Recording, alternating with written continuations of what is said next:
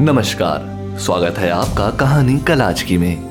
मैं हूँ आपका कथाकार जन्मे जय सुनाने जा रहा हूँ नैनी ग्रोवर की लिखी कहानी, माफ़ी।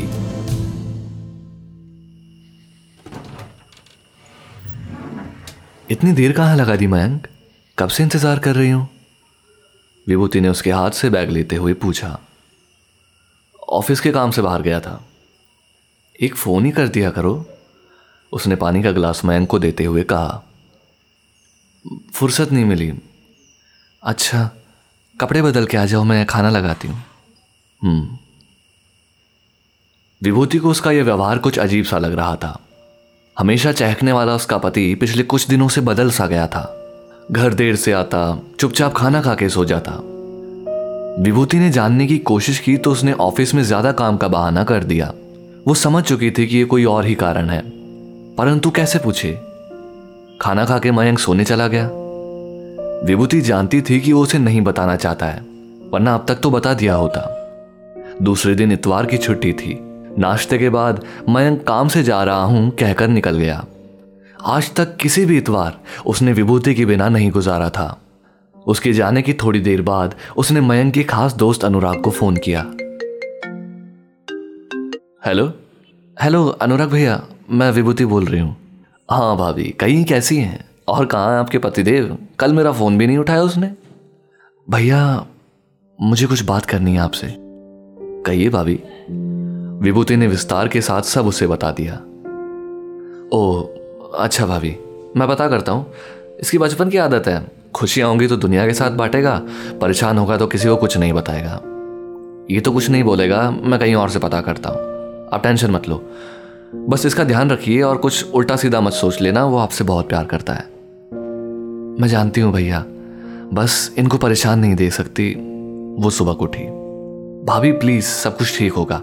आप मुझ पे छोड़ दीजिए और आराम करिए। दो दिन में आखिर अनुराग ने मयंक की परेशानी का पता लगा ही लिया। वो इस सोच में था कि विभूति को कैसे बताए। आखिर उसने पहले मयंक से ही बात करने का निर्णय लिया। दूसरे दिन सुबह मयंक के घर के पास पहुँच गया। मयंक का स्कूटर दिखते ही उसने बीच रास्ते पर आके मयंक को रुकने का इशारा किया। स्कूटर रुकते ही वो पीछे बैठ गया।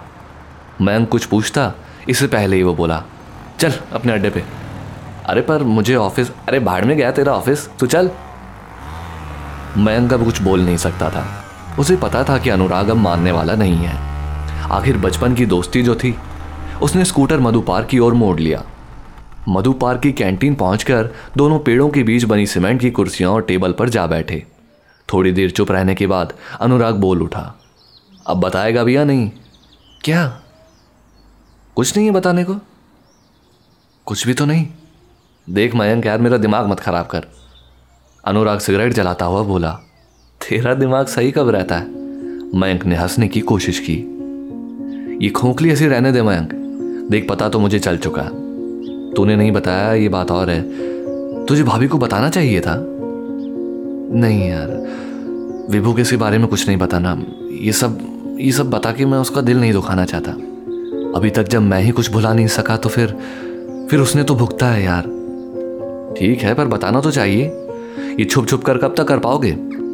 अगर भाभी को बाद में पता चला तो तुम पे से कहीं उनका भरोसा ना उठ जाए। मैं क्या करूँ यार? लगता है पागल हो जाऊँगा। अच्छा तुम दोनों परिवार में हुए झगड़े की वजह से अलग हुए थे ना? उस बात को दो साल बीत चुके हैं, अब तक तो भाभी का गुस्सा भी कम हो गया होगा। मेरे ख्याल से बताने में कोई हर्ज नहीं है। नहीं, अनुराग, बात इतनी सी नहीं है।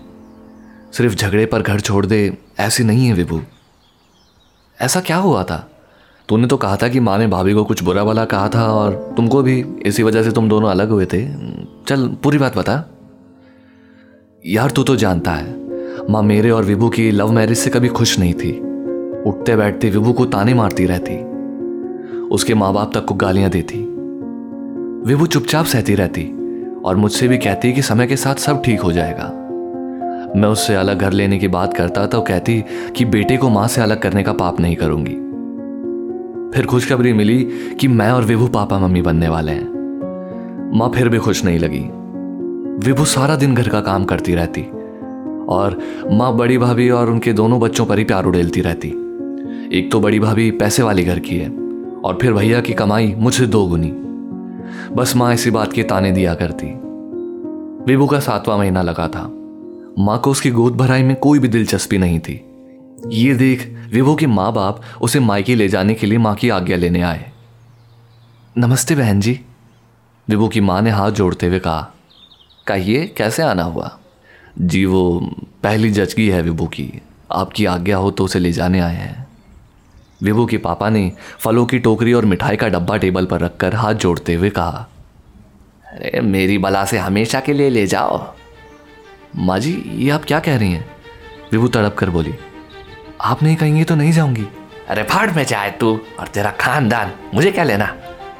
विभू के माँ पापा को विभू के साथ माँ के इस तरह के व्यवहार की बिल्कुल उम्मीद नहीं थी। विभू ने कभी उनको पता नहीं चलने दिया था। उस दिन अचानक माँ को इस रूप में देख विभू के पापा को गहरा सदमा लगा और उन्हें वहीं हार्ट अटैक आ गया। अपने पापा को इस हाल में देख विभू ने माँ को चुप हो जाने की विनती करते हुए माँ के पैर पकड़ लिए। तभी मैं भी घर पहुँच गया था। मुझे देखते ही माँ ने ज़ोर से एक लात विभू को मारी और मुझसे बोली, ओ शहजादे, संभाल अपनी बीवी और सास ससुर की नौटंकी। मेरे घर में कलेश कर रखा है। दफ़ा कर इन सबको यहाँ से।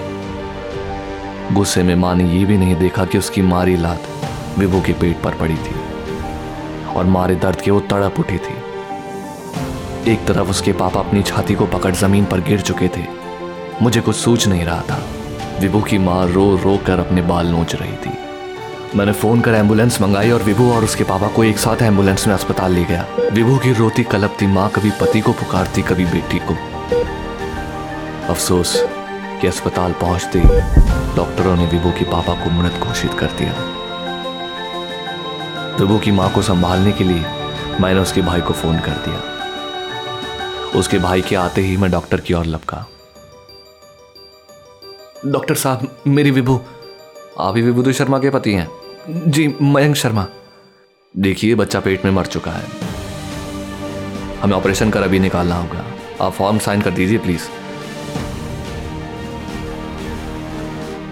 विभूति के होश में आने के बाद उसे संभलने में बहुत दिन लग गए।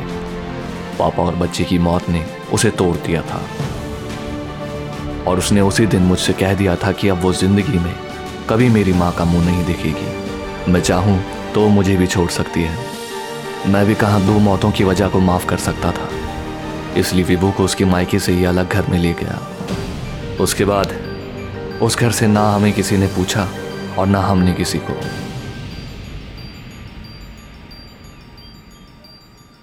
ओह, ये तो बहुत बुरा हुआ यार। और इसमें कोई शक नहीं कि आंटी की गलती भयानक थी, पर पर अब ऐसे हालात में तो तुम्हें उनका साथ देना होगा ना? पर किस मुँह से, विभू से कहूँ, उस हादसे को दो साल हो गए मैन शायद भाभी का दुख और गुस्सा कम हो गया हो। उन्हें बता दे यार, उन्हें बता देना चाहिए। मुझमें तो हिम्मत नहीं अनुराग। अच्छा फिर अभी जो हो रहा है, ये सब कैसे हुआ? मैं ऑफ़िस में था कि हमारे पड़ोसी सुरेश अंकल के बेटे नितिन ने मुझे यह सब बताया था। आगे की कहानी अगले भाग में।